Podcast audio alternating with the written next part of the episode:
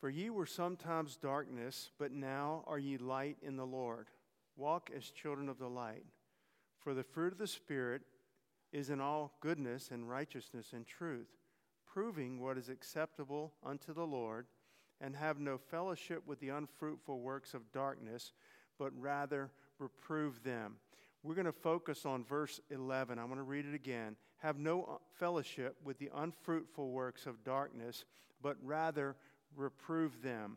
It's not enough for the child of God to only abstain from participating in sinful things and unfruitful works of darkness. The Bible tells us that we are to reprove those things. We are to reprove the unfruitful works of darkness. That word reprove is the same word that's used in John 16, where Jesus said that when I go away, I'm going to sit, the Father will send the Holy Ghost in my name, the Comforter. And when he comes, he will reprove or convince or convict the world of sin and of righteousness and of judgment. The same word there, that is a work and a ministry of the Holy Spirit. One of the main ministries of the Holy Spirit is to exalt Jesus Christ. The Holy Spirit doesn't speak of himself. The Lord said he won't speak of himself, but he'll glorify me. He'll testify of me. He will magnify the Lord Jesus Christ. But another ministry of the Holy Spirit is to convict or convince men's hearts that they are sinners, that there's judgment coming, and that there's a true righteousness that we lack apart from faith in Jesus Christ. When he has come, he will reprove the world of sin and of righteousness and of judgment. And I'll just read this from 2 Timothy chapter 4, the last chapter that Paul wrote before he was martyred for the Lord. He said, preach the word, be instant in season, out of season. Reprove, rebuke, exhort with all long-suffering and doctrine. The word reprove actually means to testify, to convince, to tell a fault. With your mouth, to tell a fault, to refute. Okay, to refute. Again, the Holy Spirit, this is his ministry, but he lives inside of us. Amen. And we are to reprove the works of unrighteousness in our day. Christians today, I believe for the most part, I talk a lot about the church and the condition of the church as I see it. You know, you look around and you see what's written and what's preached and what's believed and what's portrayed in the name of Jesus, and you go to the Bible, and there's a big difference between a lot of, it's not, never do I give just a blanket condemnation and say every single Christian falls in this category. So I'm not doing that this morning either. When I talk about a lot of what's going on or trends within the church or where the church in America is, and that's only one I can really speak of very clearly, is that I see for the most part that Christians, and I'm going to use this term kind of lightly, okay, Christians, because not all who claim to know Christ and not all that attend churches and not all that even maybe stand in a pulpit and preach on Sundays, not all are necessarily born again of the Spirit of God. But what we see today is we see men that want to adhere and Christians that want to adhere to only part of the gospel of Jesus Christ. There are Christians, again, Christians with just in that general term, that want to adhere to only part of the faith which is in Christ Jesus. Christians that want to defend only part of the faith that was once delivered to the saints. And the part they want to hold to, or the parts they want to hold to and to speak about, are the parts of Christianity, honestly, that they like. There are certain aspects of Christianity and the Bible and doctrine that people like, and there's other parts they don't like.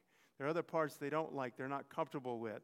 And so we see people that in the name of Jesus, holding to their brand of Christianity, what they want to identify with, what they want to obey, what they want to proclaim, and it's only part of this faith that was once delivered to the saints. But we're to defend the faith. We're to contend, earnestly contend for the faith.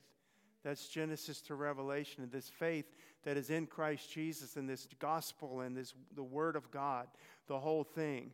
But we see people that want to just stick with and identify, I'm of this type of Christian. They want to identify with what they feel comfortable with, that they feel will not be, they want to hold to and then certainly profess and outwardly and publicly, only to the parts of the faith that they think will not be an offense to people. That will not be an offense to people. When Jesus called the Pharisees, for example, he says, "You're whitewashed sepulchres, and you're hypocrites," and he went on and railed on the Pharisees because of their hypocrisy. They could have been saved. They could repent and believe in Jesus, and some did get saved. But he railed on them, and when they got privately, Jesus with his disciples, they said, "Don't you know they were offended when you said that? Easy, Lord, don't you know that the Pharisees were offended?" He says, "Leave them alone. They're blind guides of the blind."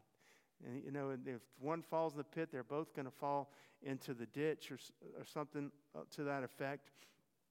But in other words, Jesus wasn't concerned about being unoffensive. He was holy. He was a savior of the world. He was the way, the truth, and the life, and he proclaimed it through his life, through his miracles, through his speech, through the words that he says. He said, "The words that I speak, their spirit and their life." He loved like no man's ever loved. He spoke like no man's ever spoke.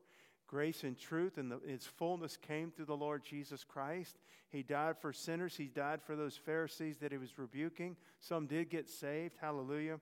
But his mission on life was not to go through life and be politically correct. His mission in life was not to say, "How can I get elected mayor of Jerusalem?" His mission in life was to die for the sins of the world, to be holy all the way. Having loved his own, he loved them till the end. He was who he was supposed to be and what he was supposed to be all the way to the end. But we see people that want to only identify with the parts of Christianity that they feel will not offend people, and to proclaim what they feel will not offend people. You go around and tell people that God is love. Nobody has a problem with that. An atheist doesn't have a problem with that. They might roll their eyes and laugh at you, but they don't have a real problem with you thinking that God is love. But when you begin to reprove the world in the unfruitful works of darkness that are going on around, like Jesus did and like men and women of God have done, you find yourself at odds with men. But we find people that want to hold to this brand of Christianity that's unoffensive to a lost world that doesn't know the Lord, unoffensive and that doesn't set them apart. Me as a Christian, I don't want to be too ostracized. I don't want to be too set apart from this lost world that's around me and the way it functions and the way it does business and so forth. And we see that people are wanting to have the best of both worlds, so to speak. They're wanting the type of Christianity that will give them forgiveness of sins and heaven when that day comes. But I want all the best of this world that has to offer me right now. And that is not a biblical Christianity. That is a man-made invention, or it's a doctrine of devils, or both. But they don't want to live as we're called to live as believers. There are many that in the church, whether they're saved or not, only them and the Lord know. There are many that call themselves Christians that do not want to live as strangers and pilgrims on this earth. They want to be popular in this earth. They want to be unoffensive to men. And so they choose to adopt a Christianity, brand or type of Christianity that's unoffensive to men. But we are clearly called to live as strangers and pilgrims. There's at least two verses I know that say that. And I know that I've talked to you about this, and you know this, but we are, as believers, strangers and pilgrims where? On this earth. We won't be strangers and pilgrims in heaven. We won't be strangers and pilgrims in the New Jerusalem where we'll spend eternity. But we're strangers and pilgrims here in this temporal life. And a stranger means an alien. It means I'm not from here. I'm not from here. Wow, I'm born up from above. I'm born of the Spirit of God. My origin is not here. I'm not of the world any longer. So I'm a stranger, and so are you in that sense if you've given your life to Christ. But we're also pilgrims, and pilgrim means we're temporary. We're not here permanently. So we are both. We're aliens, and we're not here for long. This is not everybody else. They're setting up shop. They're building their kingdoms here. They think this is permanent. They think this is where they're going to live forever, and they're not. They're not, okay? But we realize we're not, amen? We're strangers and we're pilgrims as believers. Jesus said that we're to go into all the world and preach the gospel to every creature. And he says, he that believeth and is baptized shall be saved. He that believeth not shall be damned. That's what the Bible says. That's what Jesus said, and that's how we're to go out. That means there are going to be many people that reject this gospel, and they're going to reject Christ, and they are going to be damned. And they need to know that so they can repent while they have time to repent and believe. And so much of modern-day Christianity has been, I believe, led astray and been tricked. They've been sold a lie, and many have believed a lie, that Jesus came only to make men happier. Just to make men happier. You're depressed. You're down. You're an only child. You're an orphan. Your parents left you. Your spouse left you. You have all these problems in life. You're poor. You were abused as a child. Jesus came to save everyone and to be a father to the fatherless. But what they're told is that he just wants to take you and make everything better. Just take your life and make it better. I use the example all the time. If you're a football player, you're a running back, he wants you to have your best season ever and to break the records as a running back. You understand what I'm saying? It's almost this thought like he just wants to supercharge your life and make it better. He's not going to ask anything of you. He's not going to require anything of you. And that is not what is preached in the Bible. Does Jesus make your life better? Absolutely. Absolutely. That's not even what this sermon's about. He absolutely makes our life better. Amen. But I think people have been sold a lie in the name of Jesus, cherry-picking certain scriptures that you want to present to people, that Jesus wants to just give you your best life now. Just give you your best life now. But the Bible says that he came to save sinners. The Bible says that he came to save sinners out of their sinful, sin-filled lives and to give them new life in Christ. The Bible says, and Jesus said, I've come to destroy the works of the devil. He came to call out to himself a peculiar people, zealous of good works. The church means called out ones. If you wonder what's the definition of the word church, it means called out ones, that we have been called out. So we're not just in the world to make my life better and keep floating merrily along this life and just be super successful at everything. He came to save us. And I say it all the time, the Lord saved me from my sin, but he didn't leave me in my sin. He saved me from it. He saved me from it and put my feet on a rock and has given me a new life, and that life is to be one that's Christ-like.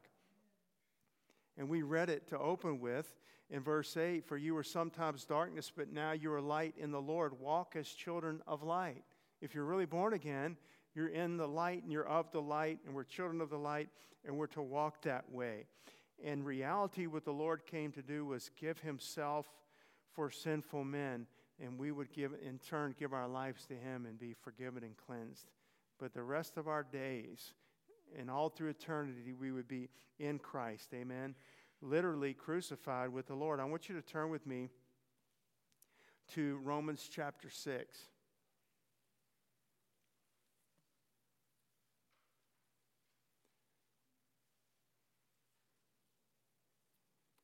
Let's read verse 3 through 6. Romans 6, 3 through 6. Know ye not that so many of us as were baptized into Jesus Christ were baptized into his death? I wonder how many Christians know that. Not as a theory, not as a scripture in Romans, but as this applies to me. This is me. If I'm in Christ, I have been baptized into his death. Paul said, don't you know this? Therefore we are buried with him by baptism into death, that like as Christ was raised up from the dead by the glory of the Father, even so we also should walk in newness of life. For if we have been planted together in the likeness of his death, we shall be also in the likeness of his resurrection. The death comes first. Remember our whole study we did on Wednesday nights on the cross and its work in the life of the believer. Knowing this, that our old man is crucified with him, that the body of sin might be destroyed, that henceforth we should not serve sin. And so Jesus came and not only forgave us of our sins, but he delivered us from the power of sin. And he has called us and made us to where we're dead to sin and dead to ourselves. Dead to sin and dead to ourselves.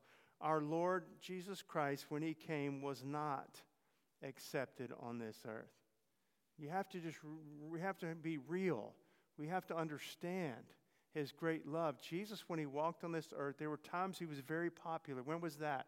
When he's healing all the multitudes, and there's no room to get to him because there's so many people pressed around, and he would patiently heal every one of them, everyone. When he's preaching gracious words and people say, "This is wonderful," he was very popular. There was a time they wanted to take him and make him king, their king right there. It wasn't too many days later, they're wanting to crucify him, and they're crying out for his crucifixion, okay? And so he was not accepted. The Bible says he came unto his own received him not. He was despised and rejected of men. This is what the Bible says, and this is the reality of it. He was not accepted in the world. He was cruelly crucified on a wooden cross. And what lies have been perpetrated, I would say, in the name of Christianity, in the name of Christ, in the name of the Bible, what lies have been told and believed that make us think that we're going to be praised and loved and accepted by all? What lie have we been told to make us think that as I truly follow Christ, endeavor to follow the Lord? None of us are perfect, okay? But we're saved and we're seeking to serve God. And as I genuinely seek to serve the Lord and follow after my Savior biblically, what makes me think that I'm going to be accepted and praised and loved by this lost world that put Jesus on the cross?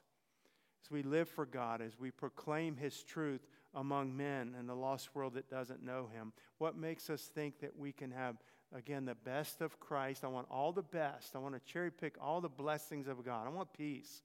Certainly I want peace. I want deliverance from sin. I want heaven in the end, okay? I want the blessings of God on my finances. I want all that. But I don't want any of the reproach that comes for knowing Jesus. I don't want to be unpopular. I don't want men to ridicule me. I don't want men to mock me. I don't want any of the persecution that comes. The Bible says, yea, all that live godly in Christ Jesus shall suffer persecution. That's a Bible verse. That's the scripture. That's what it says.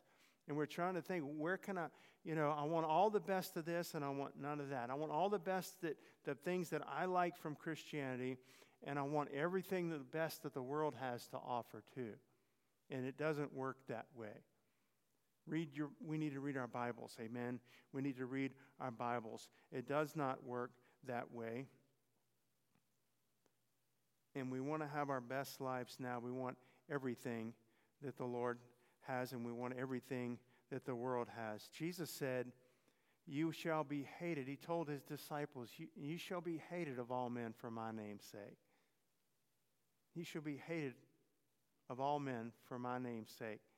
But he that endures to the end shall be saved. I want to quote this. You probably, if any of you have heard the revival hymn, which is clips of different ministers from days gone by, kind of compiled into this wonderful little 30 or 35-minute ministry, presentation. But I was listening to it again recently, and Leonard Ravenhill says, how is it that the world couldn't get along with the holiest man that ever lived, but it can get along fine with you and me?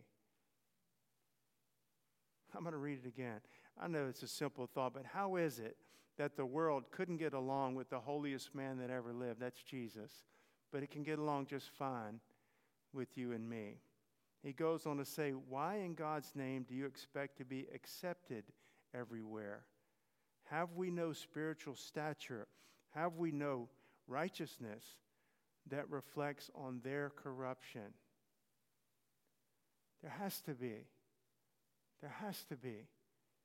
There has to be. If we're really saved, there has to be in us, and I'm using this just understand how I mean it. There has to be enough of Christ in us.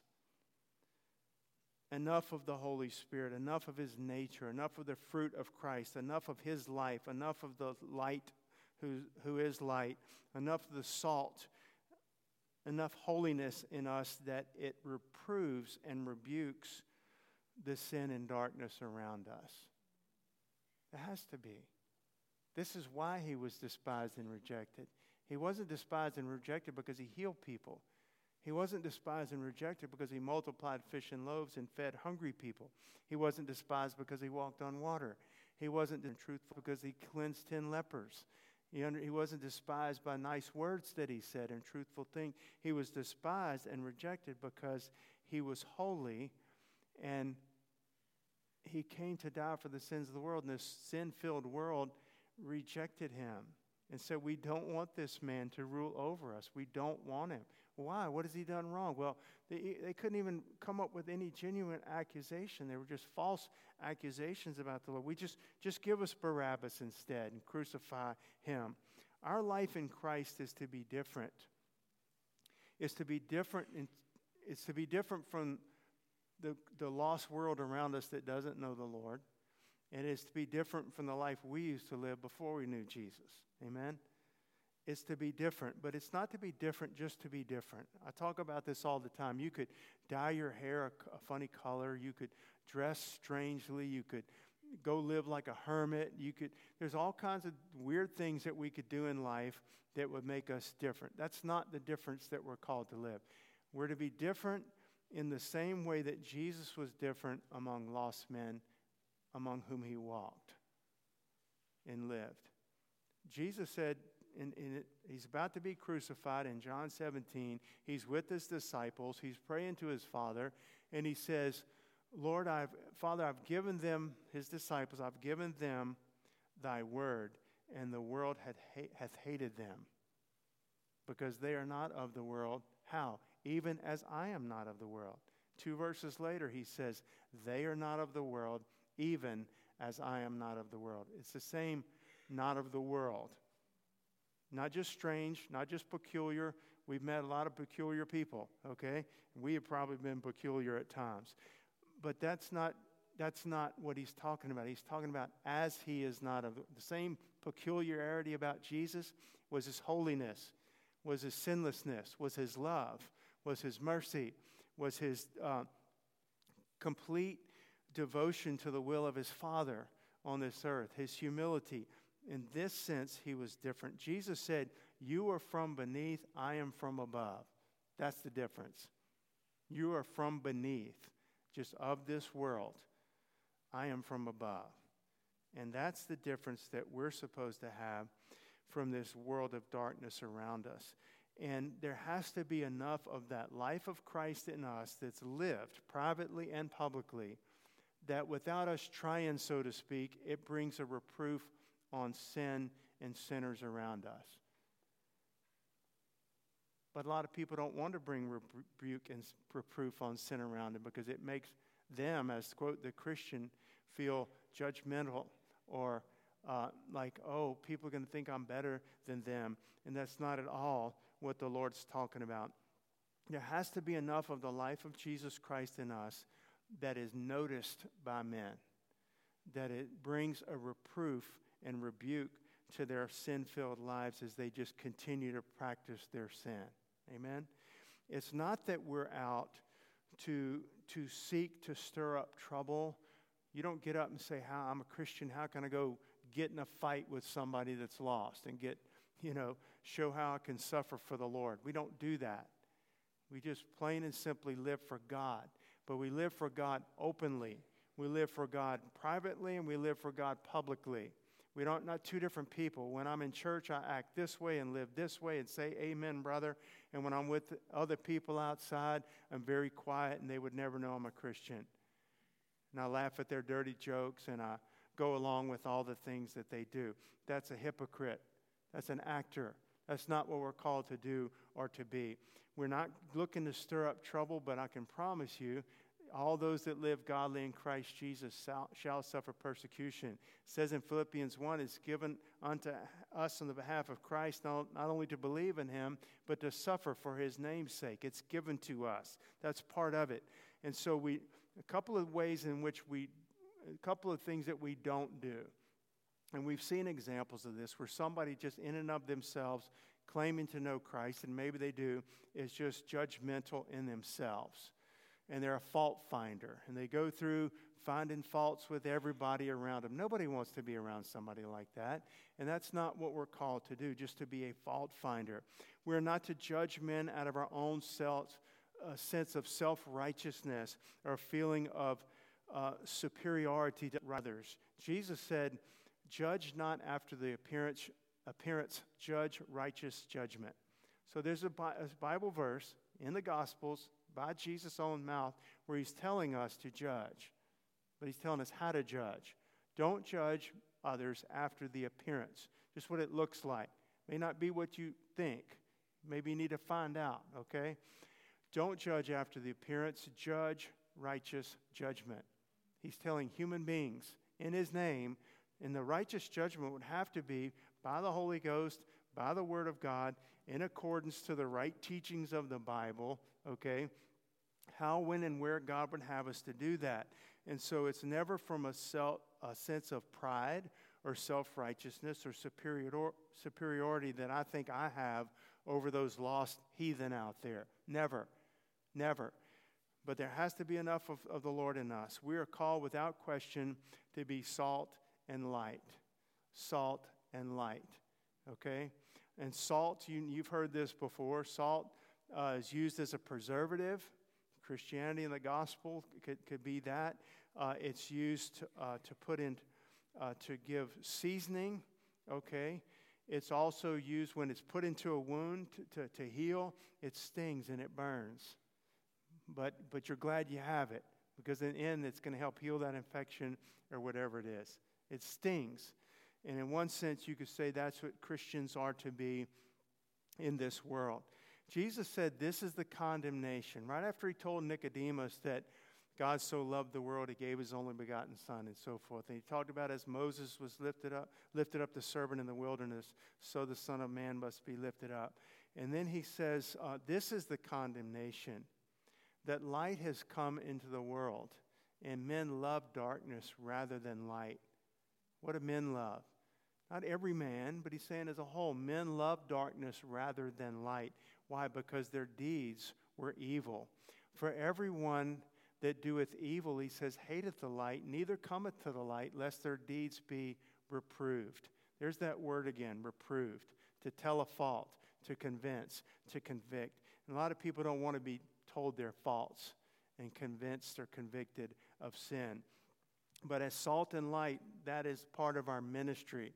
We're reconcilers of men to God, and light exposes what is dark, what's hidden in the dark. Light makes manifest. Light brings to clarity. Oh, I didn't know this was here. You know, I walk through here a lot of times through this sanctuary, and it's dark.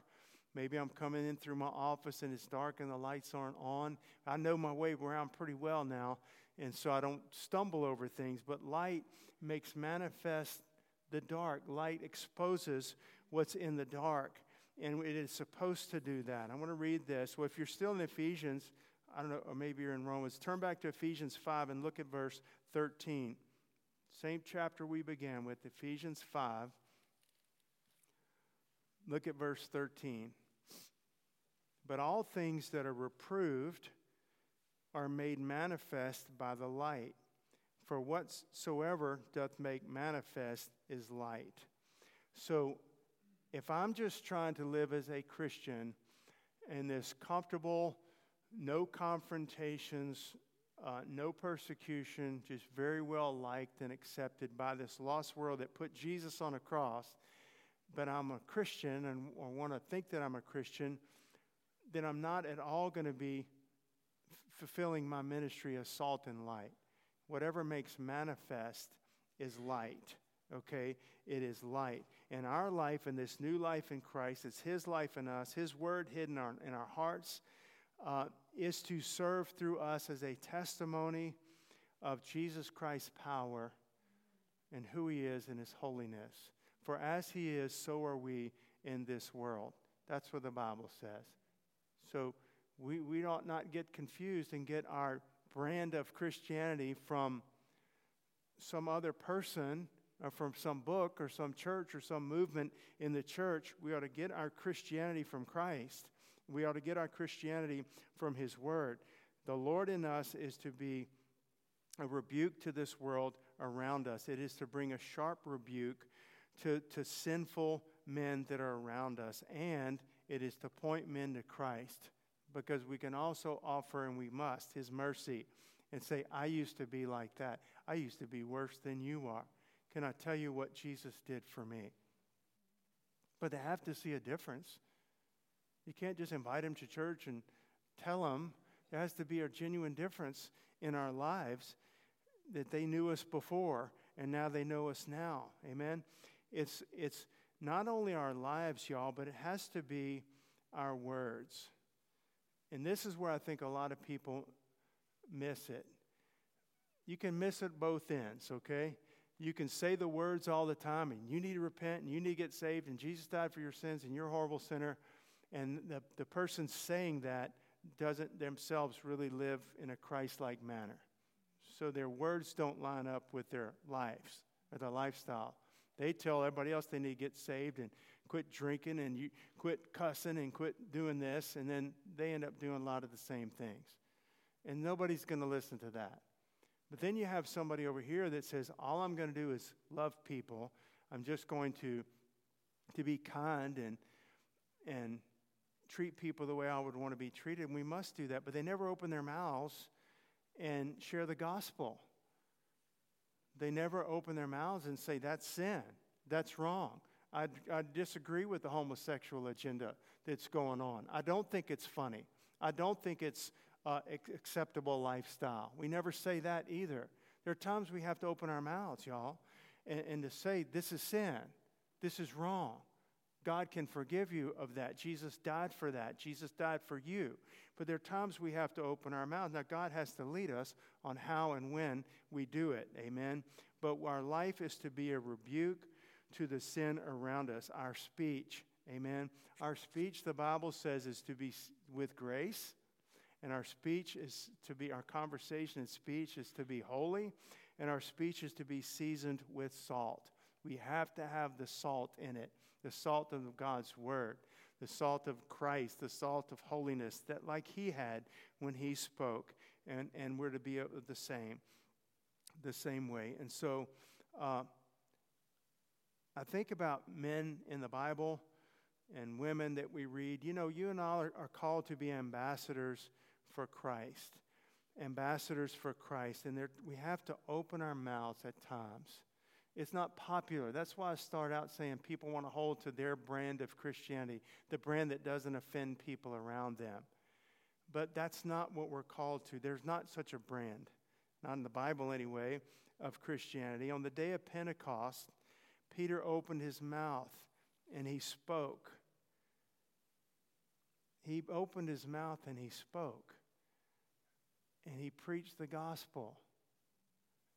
Stephen opened his mouth and said, you stiff-necked and rebellious, you do always resist the Holy Ghost. He opened his mouth. That his sermon had a profound effect on Saul, and later became Paul.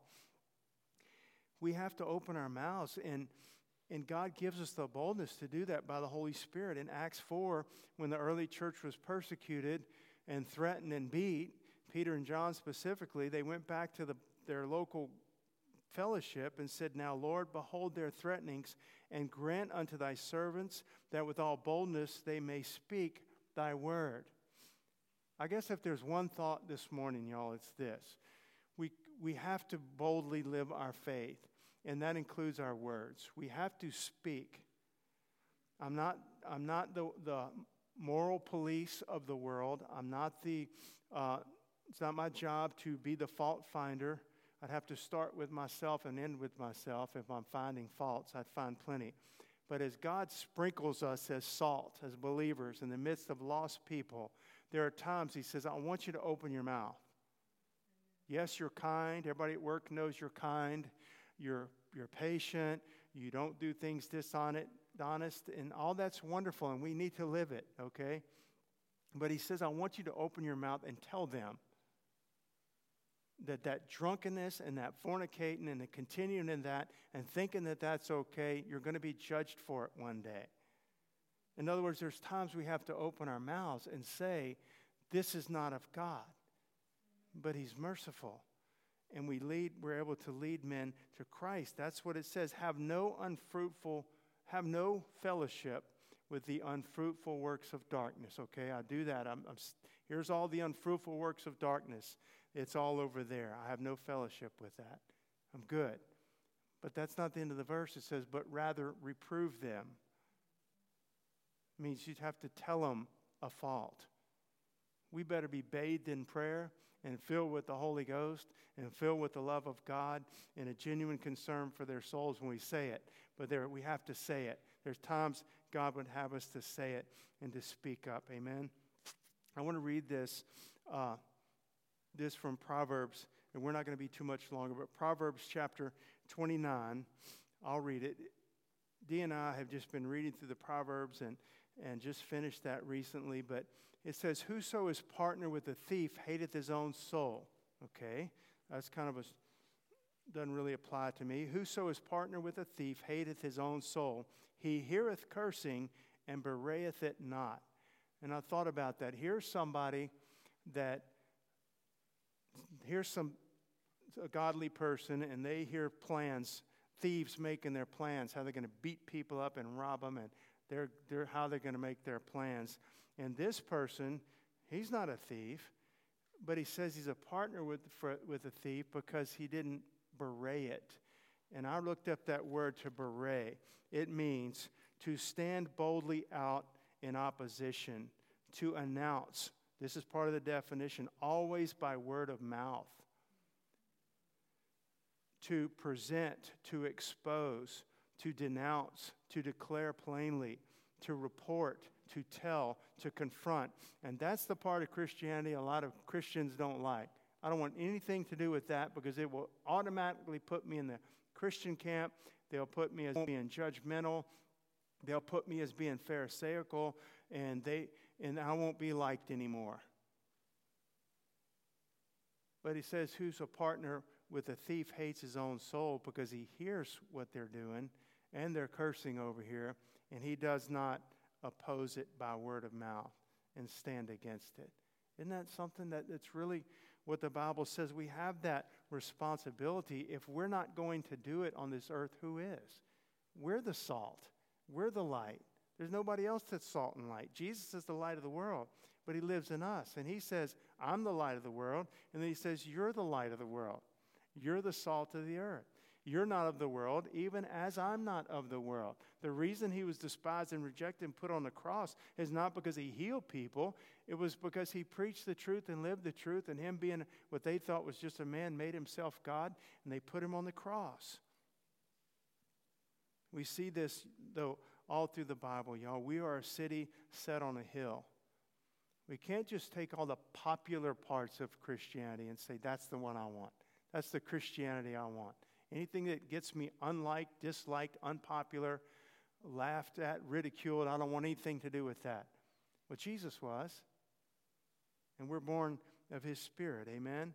We're vessels of honor to the Lord. We're laborers and workers in his vineyard and in his field. We're reconcilers of men unto God. That's us. That's what he's called us to do and to be. I'll just real quickly mention these as we close. John the Baptist, with his mouth, did he live a different life separated to God, unto God? Absolutely. He was everything he was supposed to be. But with his words, he rebuked sin and sinners. And he called the Pharisees, for example, a generation of vipers who has warned you to flee the wrath to come. We say, well, it's easy to rebuke those Pharisees. They were such hypocrites. Well, how about King Herod? Publicly says it's not lawful for you to have your brother's wife. He did that too. He was beheaded for that. Jesus rebuked the Pharisees, and he rebuked the sin that was around them. Peter rebuked false prophets. John, the apostle, rebuked Gnostics in his day. He rebuked by name Diotrephes and says he loves to have the preeminence among you, is filled with pride. Jeremiah rebuked publicly. Isaiah, Samuel, and the prophets. Jonah preached against Nineveh. Paul rebuked the hypocritical Jews that were around him. He also rebuked the idolatry of the pagans around him in Ephesus and in Athens. And he rebuked Demas by name and says he's turned from me. He rebuked Alexander the coppersmith. There's times we have to open our mouths and say, this is sin. This is wrong. Noah was a preacher of righteousness. We don't read any of his sermons in the Bible. But the Bible tells us, it uses that phrase, he was a preacher of righteousness, and he built the ark by faith, and by it he condemned the world. The whole world was condemned by Noah. And by it, but he became the heir of righteousness, which is by faith. Have no fellowship with the unfruitful works of darkness, but rather reprove them. I want to close with one more verse. Turn with me, if you would, in your Bibles to Proverbs chapter 6.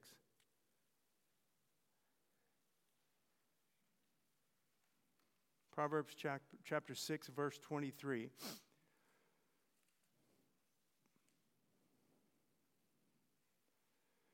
For the commandment is a lamp, and the law is a light, and reproofs of instruction are the way of life.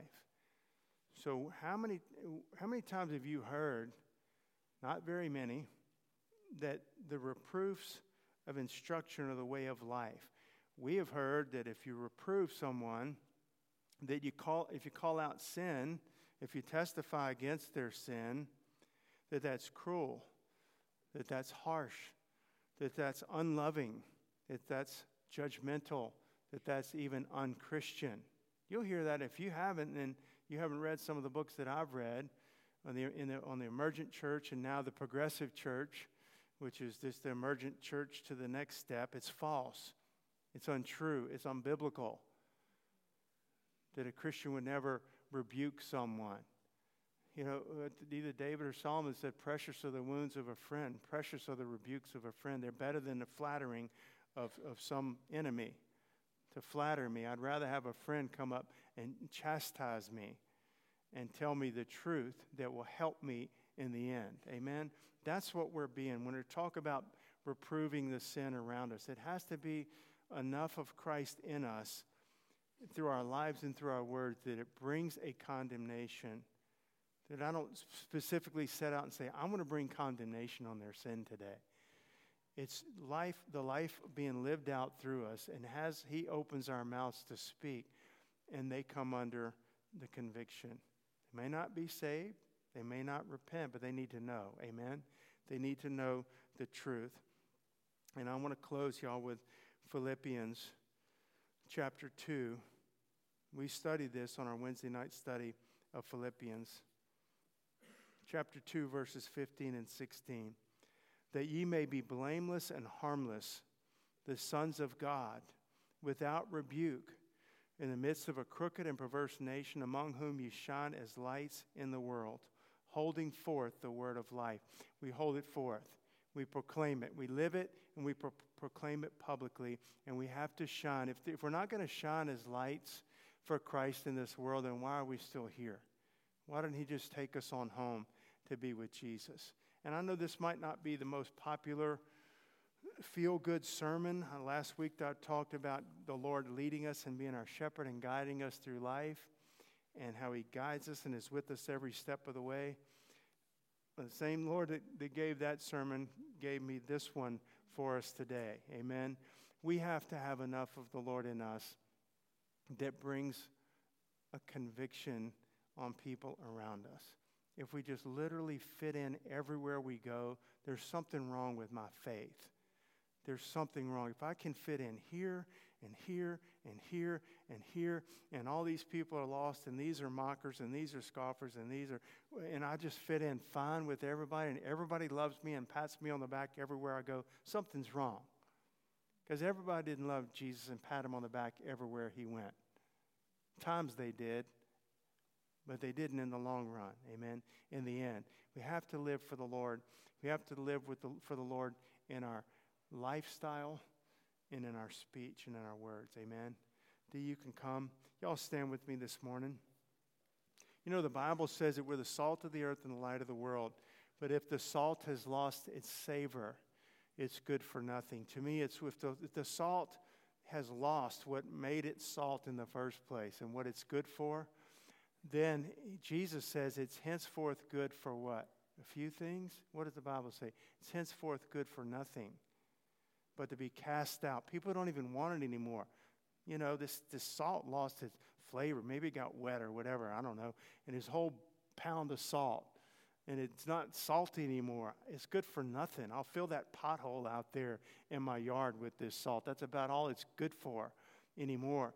That's what Jesus said. It's henceforth good for nothing but to be cast out and trodden under the feet of men. People just trample on you. If you're going to be a Christian that doesn't live for Christ publicly, then it doesn't mean we're not loved by God. It doesn't mean we're not a Christian. It means we're good for nothing on this earth as far as what he's called us to do. He's called us to be salt and light. And if I'm going to be salt and light, then I need to be it, and I need to take the heat that comes with it. I also get to take people to heaven with me that I got to lead to Jesus. Amen? You're going to get to bring your sheaves with you. And you got some battle scars to show it. I got beat up here. I got fired from my job here. My brother stopped talking to me because I gave my life to Jesus. My friends all left me because I gave my life to Jesus and started living for God. Here's my battle scars, but Lord, here's 5 people that are coming with me. They got saved. Hallelujah. Because I spoke up and lived it. Amen. The altars are open. Y'all, let's pray. Father, we come before you in Jesus' name. Oh God, we want to live as salt and light. God, we want, it's not enough for us to not fellowship with the unfruitful works of darkness. You tell us in your word, we are to rather reprove them, to testify against them. And Father, I pray that you would give us boldness. That's what the apostles prayed for. Lord, grant unto thy servants that with all boldness we may speak the word of God.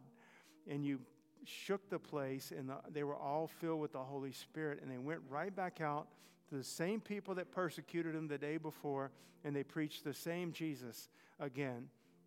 God, we need that boldness in this hour. We need that holiness. Not to, quote, be judgmental. We're not fault finders. It's easy to find faults. We never have to leave our house to find faults in men. But, Lord, that we would live for Christ in such a way that our life and our speech brings a reproof on those that don't know Jesus as they're boasting and living in their sin, God. Help us, Lord.